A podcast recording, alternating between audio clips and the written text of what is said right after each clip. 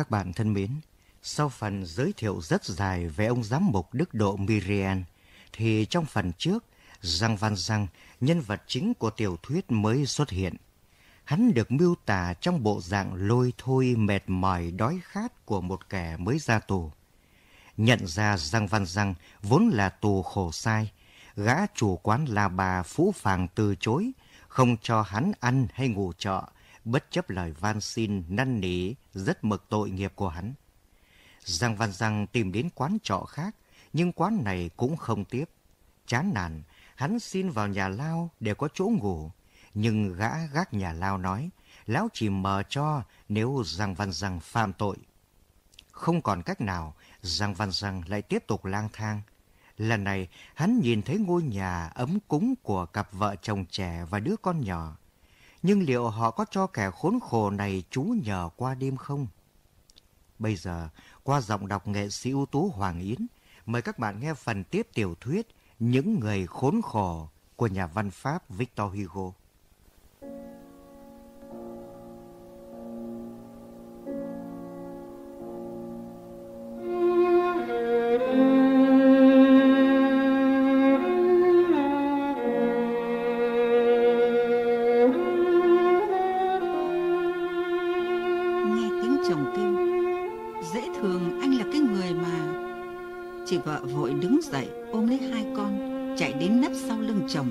Không kịp kéo áo che ngực, cặp mắt hốt hoảng, nhìn về phía người lạ mặt, miệng lẩm bẩm, quân cướp đạo. Bấy nhiêu việc, hình dung ra thì dài, song chỉ xảy ra trong chốc lát. Chủ nhà dò xét người lạ mặt một lúc, như người ta quan sát một con rắn lục, rồi trỏ ra phía cửa bảo, cút đi. Van ông, xin ông một cốc nước. Có họa một phát súng. Nói xong, anh đóng sập cửa lại. Người lạ mặt nghe rõ anh ta kéo cả hai cái then lớn cài cửa. Một lát sau, cửa sổ cũng đóng nốt và có tiếng sóng sắt chặn cửa vang ra ngoài. Trời mỗi chốc một thêm tối, gió núi thổi về lạnh buốt. Trong ánh sáng lờ mờ của ngày tàn, người lạ mặt thấy trong một khu vườn gần đường có cái gì giống một cái lều đắp bằng đất cỏ. Hắn quả quyết trèo qua hàng rào gỗ đi vào trong vườn. Đến gần thì thấy lều chỉ có một lỗ nhỏ ra vào ở sát đất, trông giống túp lều của phu lục lộ thường dựng dọc đường cái. Thôi đích là cái lều của phu lục lộ. Có lẽ hắn nghĩ thế. Bây giờ hắn vừa đói lại vừa rét. Đói thì hắn đành ôm bụng chịu vậy. Nhưng rét thì ít nhất cũng tạm ẩn vào đây được. Vì lều của phu lục lộ thì ban đêm thường bỏ không. Hắn bèn nằm sấp xuống chui vào. Trong lều ấm lắm, lại có cả cái ổ rơm khá êm. Hắn nằm duỗi dài trên ổ, mệt quá không cựa quậy nổi. Một chốc sau thấy cái ba lô ở sau lưng vướng víu khó chịu. Hắn nghĩ, nếu đem kê làm gối thì hay quá nên với tay cởi dây đeo. Bỗng có tiếng gầm gừ dữ tợn vang lên. Hắn nhìn ra thì thấy đầu một con chó kích sù hiện ra trong bóng tối, ngay chỗ lỗ ra vào. Thì ra đó là cái ổ chó. Hắn vốn lực lưỡng và là một tay không vừa. Hắn vớ lấy cây gậy, dơ ba lô lên làm cái khiên, rồi cố lách ra khỏi chuồng, mặc cho quần áo bị tươn mát thêm. Hắn cũng luồn ra khỏi vườn, nhưng vừa lùi vừa hoa cây gậy theo thế võ, mà bọn nhà nghề mệnh danh là thế che hoa để dọa con chó. Khi chật vật lắm mới vượt được hàng rào gỗ ra ngoài đến đường cái, hắn lại càng thấy mình chơ vơ, không nhà, không cửa, không nơi nương tựa. Thậm chí chui vào một cái ổ chó khốn nạn nằm lên rơm của chó mà cũng bị chó đuổi ra. Hắn ngồi phịch xuống một hòn đá. Hình như lúc ấy có người đi qua nghe thấy hắn than thở. Thân ta thật không bằng một con chó. Một lát sau, hắn lại đứng dậy bước đi. Hắn đi ra khỏi thành phố, hy vọng tìm được gốc cây hay đống dạ ngoài đồng trú tạm.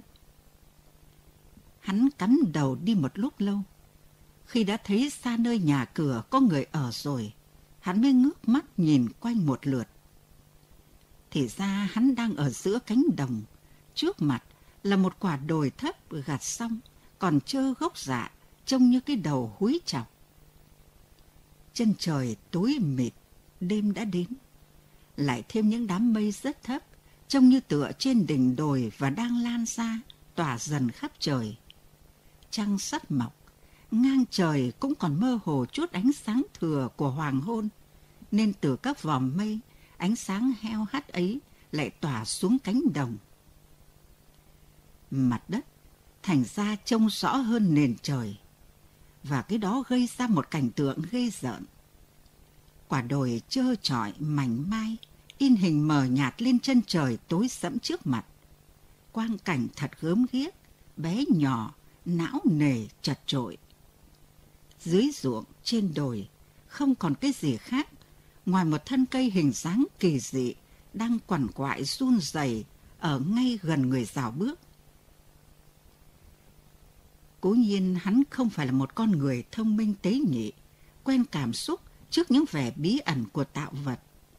Nhưng trong cảnh trời, cảnh đồi, cảnh đồng ruộng, cả hình dáng gốc cây ấy, lúc bấy giờ đều có như cái gì tiêu điều vô hạn, khiến hắn phải lạc người đi, mơ màng một lúc, rồi bỗng quay gót trở lại. Lắm khi thiên nhiên cũng có vẻ thù ghét con người là thế. Hắn quay lùi về đường cũ. Bấy giờ cổng thành đã đóng. Đi như trước kia, hồi chiến tranh tôn giáo đến, nhiều lần đương đầu với nhiều cuộc bao vây. Nên đến năm 1815, hãy còn giữ những tường lũy cũ với các lô cốt vuông đã bị phá từ dạo ấy.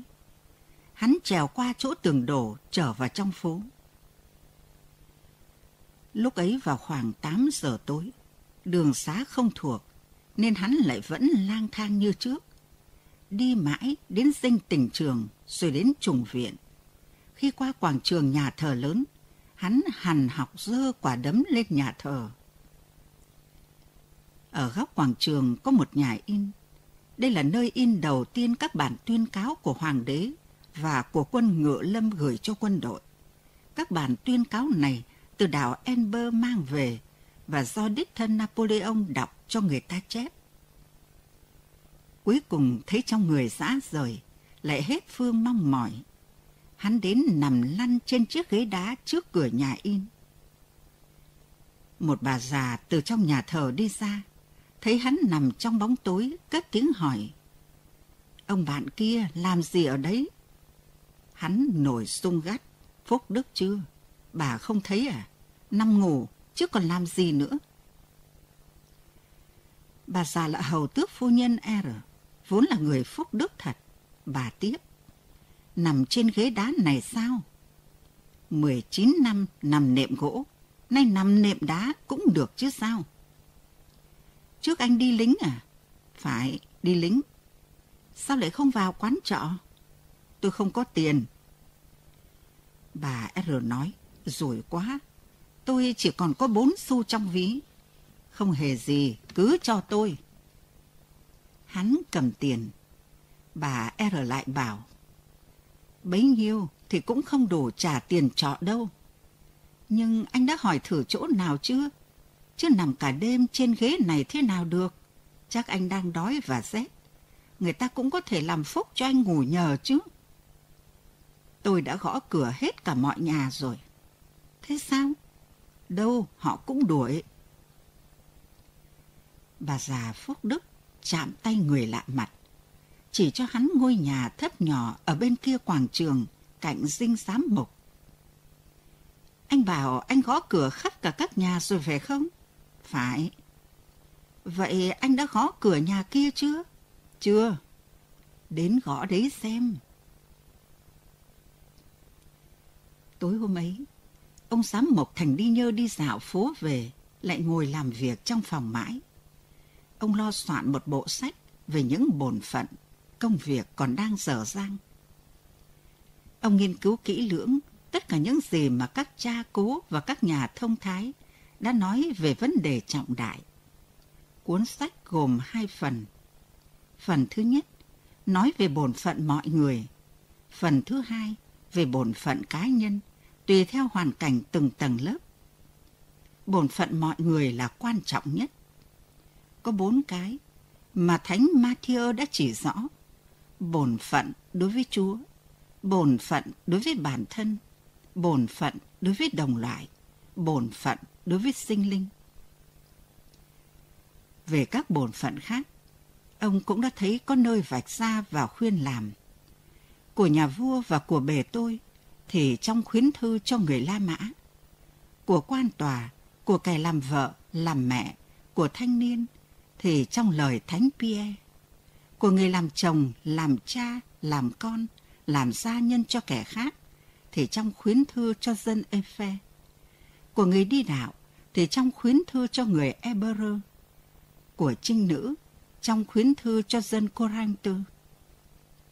Ông cẩn thận đem tất cả những lời khuyên kia sắp xếp thành một bài luân lý cân đối, hài hòa để trình bày cho mọi người. 8 giờ rồi, ông vẫn còn ngồi lom khom viết vào những màu giấy vuông nhỏ, trên đùi đặt một cuốn sách to.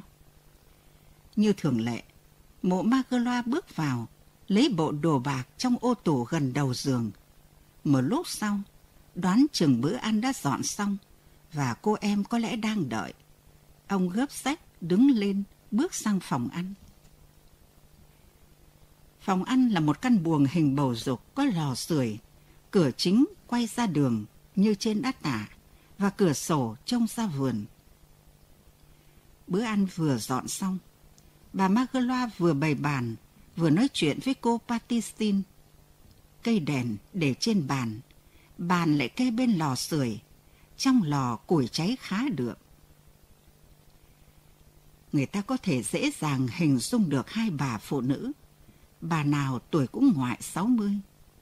Bà Magloa thì thấp người, đẫy đà, lanh lẹ. Cô Baptistine thì dịu dàng, dáng gầy và lêu khêu. So với ông anh, có cao hơn một tí. Cái áo lụa bà mặc màu nâu thẫm. Bà giữ mãi đến bây giờ là sắm ở Paris từ hồi năm 1806. Lúc ấy màu đó rất được mọi người ham chuộng. Nếu mượn cách nói thông tục, nó có cái hay là một chữ có thể diễn đạt được một ý, mà có khi cả một trang văn chương cũng chưa chắc đã nói đầy đủ bằng. Thì bà Magloa có vẻ là một bà nhà quê, còn cô Patistin thì ra dáng một phu nhân. Bà Magloa thì trên đầu đội cái mũ vải trắng, chung quanh cuộn tròn thành ống. Cổ đeo một cây thánh giá nhỏ bằng vàng, thứ nữ trang duy nhất trong nhà. Cái khăn quàng của bà thật trắng, lòi ra ngoài cái áo dài đen, tay ngắn và rộng bằng len thu. Cái tạp dề bằng vải kẻ ô xanh đỏ, buộc ngang hông bằng các dải màu lục. Trước bụng, thêm miếng vải gấp ngược lên thành túi cài hai kim băng ở hai góc trên. Chân đi dày rộng với bít tất vàng như phụ nữ Marseille. Chiếc áo dài của cô Patistin cắt theo mẫu năm 1806, cỡ ngắn, thân hẹp, tay bồng, có dài buộc và đính cúc. Mớ tóc lúm đúm bạc, bà thu vào trong một bộ tóc giả uốn theo kiểu thiếu niên. Bà Magloa có vẻ thông minh, lanh lợi, tốt bụng. Hai khóe miệng không cân nhau, môi trên dày hơn môi dưới. Trông ở bà có cái gì cộc cằn và độc đoán. Ông giám mục mà còn làm thinh, thì bà nói năng mạnh dạn với thái độ vừa kính nể vừa tự do. Nhưng hễ đức cha lên tiếng, thì điều này mọi người đã biết, bà phục tòng ngoan ngoãn, cũng giống như cô patistin vậy. Cô này thì lại như không nói năng gì. Cô chỉ vâng lời và làm theo cho ông anh vui lòng. Ngay hồi còn trẻ, người cô cũng không xinh, đôi mắt to xanh, hơi lồi, sống mũi dài và gù. Có điều khuôn mặt cũng như cả con người, như chúng tôi đã nói ở đầu sách này, đều toát lên một vẻ hiền từ vô hạn.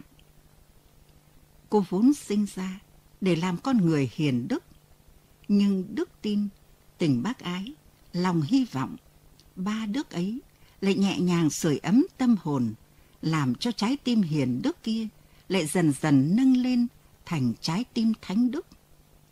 Tạo vật chỉ đúc cô là một con cừu, tôn giáo đã biến cô thành một thiên thần.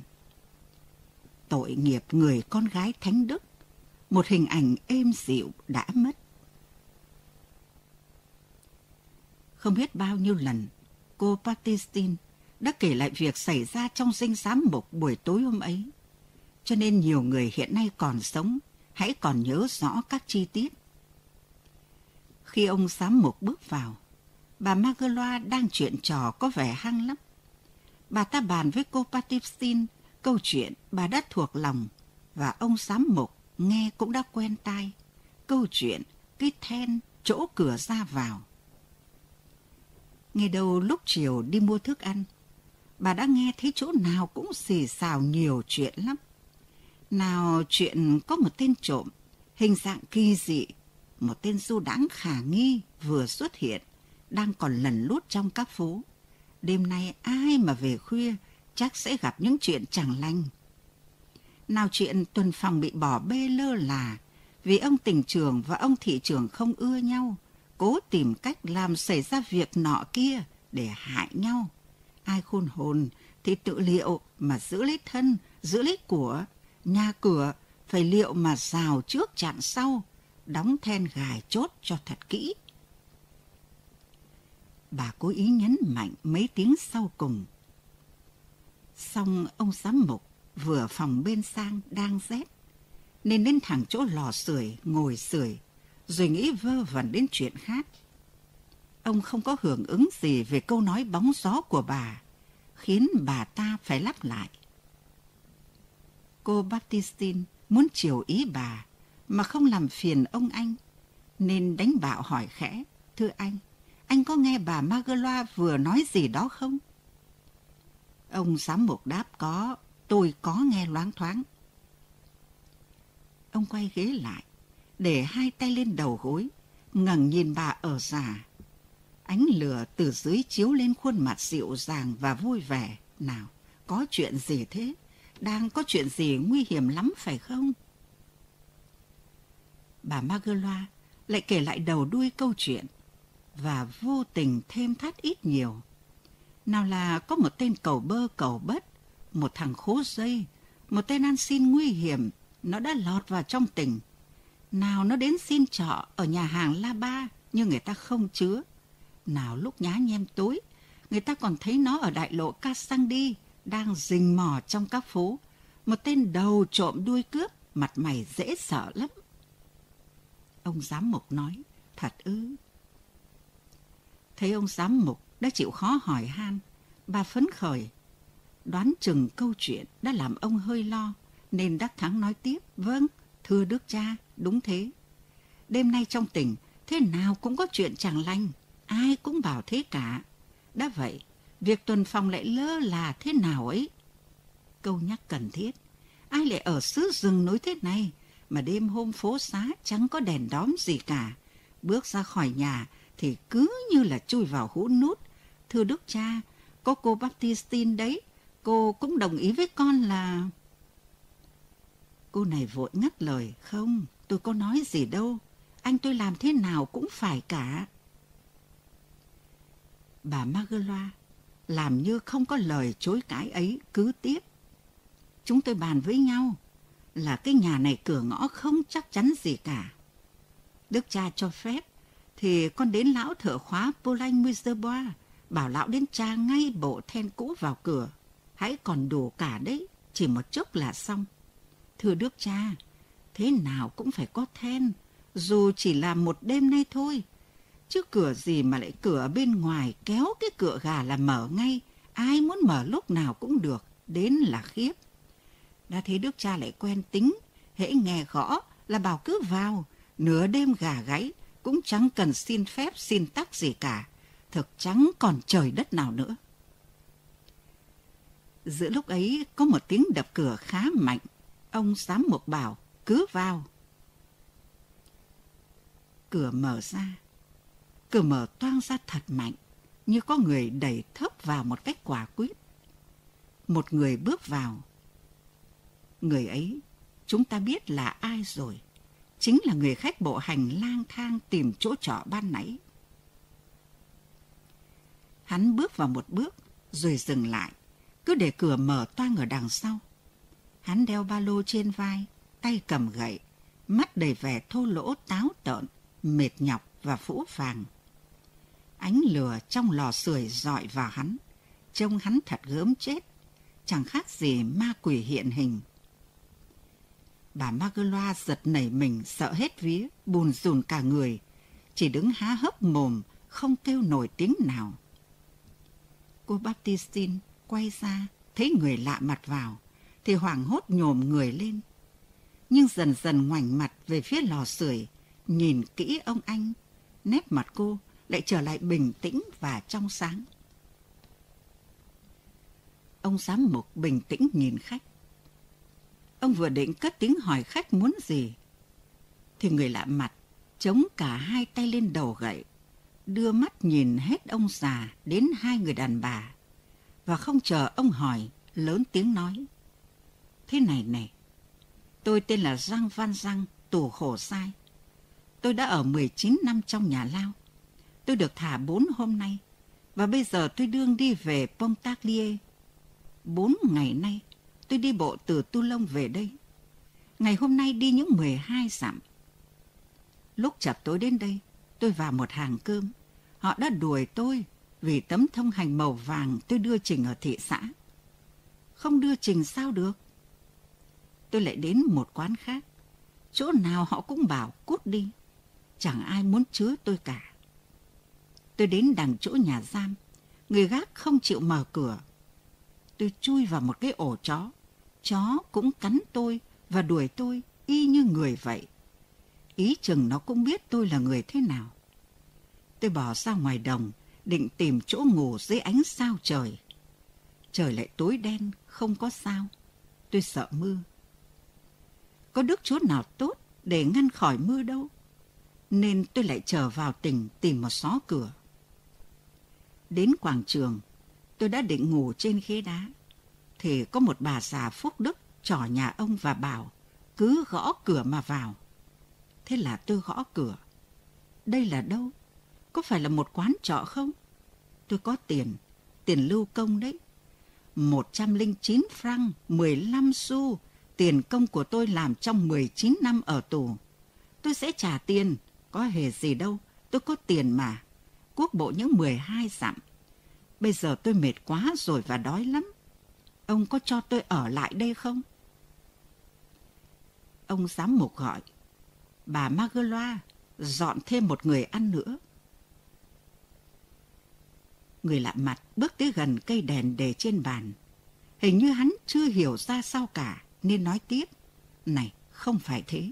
Ông đã nghe rõ chưa? Tôi là một thằng tù khổ sai, một thằng trọng phạm vừa đi đày về. Hắn rút trong túi một tờ giấy vàng rộng khổ mở ra. Đây, giấy thông hành của tôi đây. Ông xem, màu vàng đấy. Cũng vì nó mà ở đâu người ta cũng xua đuổi tôi. Ông có muốn đọc không? Tôi cũng biết đọc đấy. Học ở trong tù mà. Họ có mở lớp cho ai muốn học thì học. Đây này, người ta ghi vào giấy thông hành như thế này. Răng văn răng, tù khổ sai được mãn hạn, sinh tại. Cái này ông chẳng cần biết làm gì. Đi đầy 19 năm, 5 năm vì tội ăn trộm có trèo tường bẻ khóa, 14 năm vì tội toan vượt ngục 4 lần. Tên này rất nguy hiểm. Đấy, ai cũng tống cổ tôi ra ngoài. Còn ông, ông có chịu chứa không? Đây có phải là quán trọ không? Ông có cho tôi ăn và ngủ lại không? Có cái chuồng ngựa nào không? Ông giám mục lại gọi. Bà Magloa lấy tấm khăn trắng trải lên giường khách. Bà Magloa vâng lời bước ra. Cách hai bà già trong nhà này vâng lời ông giám mục như thế nào, chúng tôi đã trình bày rồi. Ông giám mục lại quay sang phía khách, kìa ông, ngồi xuống đây mà sưởi cho ấm. Một lát nữa chúng ta sẽ ăn cơm. Trong khi ăn, sẽ có người dọn giường để ông nghỉ. Đến đây khách mới thật hiểu. Nét mặt hắn từ nãy đến giờ tối sầm và khắc khổ. Bỗng lộ vẻ kinh ngạc, vui sướng, nghi ngại và trở nên kỳ lạ. Hắn lắp bắp như một người điên. Thật thế à? Ông chứa tôi à? À, ông không đuổi tôi, một tên tù khổ sai. Mà ông lại gọi tôi bằng ông, chứ không gọi thằng nọ thằng kia. Chả bù với thiên hạ, họ chỉ quát đồ chó xéo ngay. Ban nãy tôi cũng tưởng, rồi ông sẽ đuổi tôi, nên tôi phải nói ngay tôi là ai cho ông biết. Chào ôi may làm sao mà lại gặp cái bà quý hóa, bà chỉ cho tôi vào đây. Tôi có cơm ăn, lại có giường nằm, cả chăn nệm nữa, như tất cả mọi người. Những 19 năm nay, tôi có hề được nằm giường bao giờ đâu. Hóa ra thật tình ông bằng lòng cho tôi ở lại đây. Các ông các bà phúc đức quá. Và lại tôi có tiền cơ mà. Tôi xin trả sòng phẳng cả. Ông bỏ lỗi cho. Tên ông là gì nhỉ? Ông chủ quán. Ông tính bao nhiêu tôi cũng trả. Ông tử tế lắm mà. Ông là chủ quán, có phải không?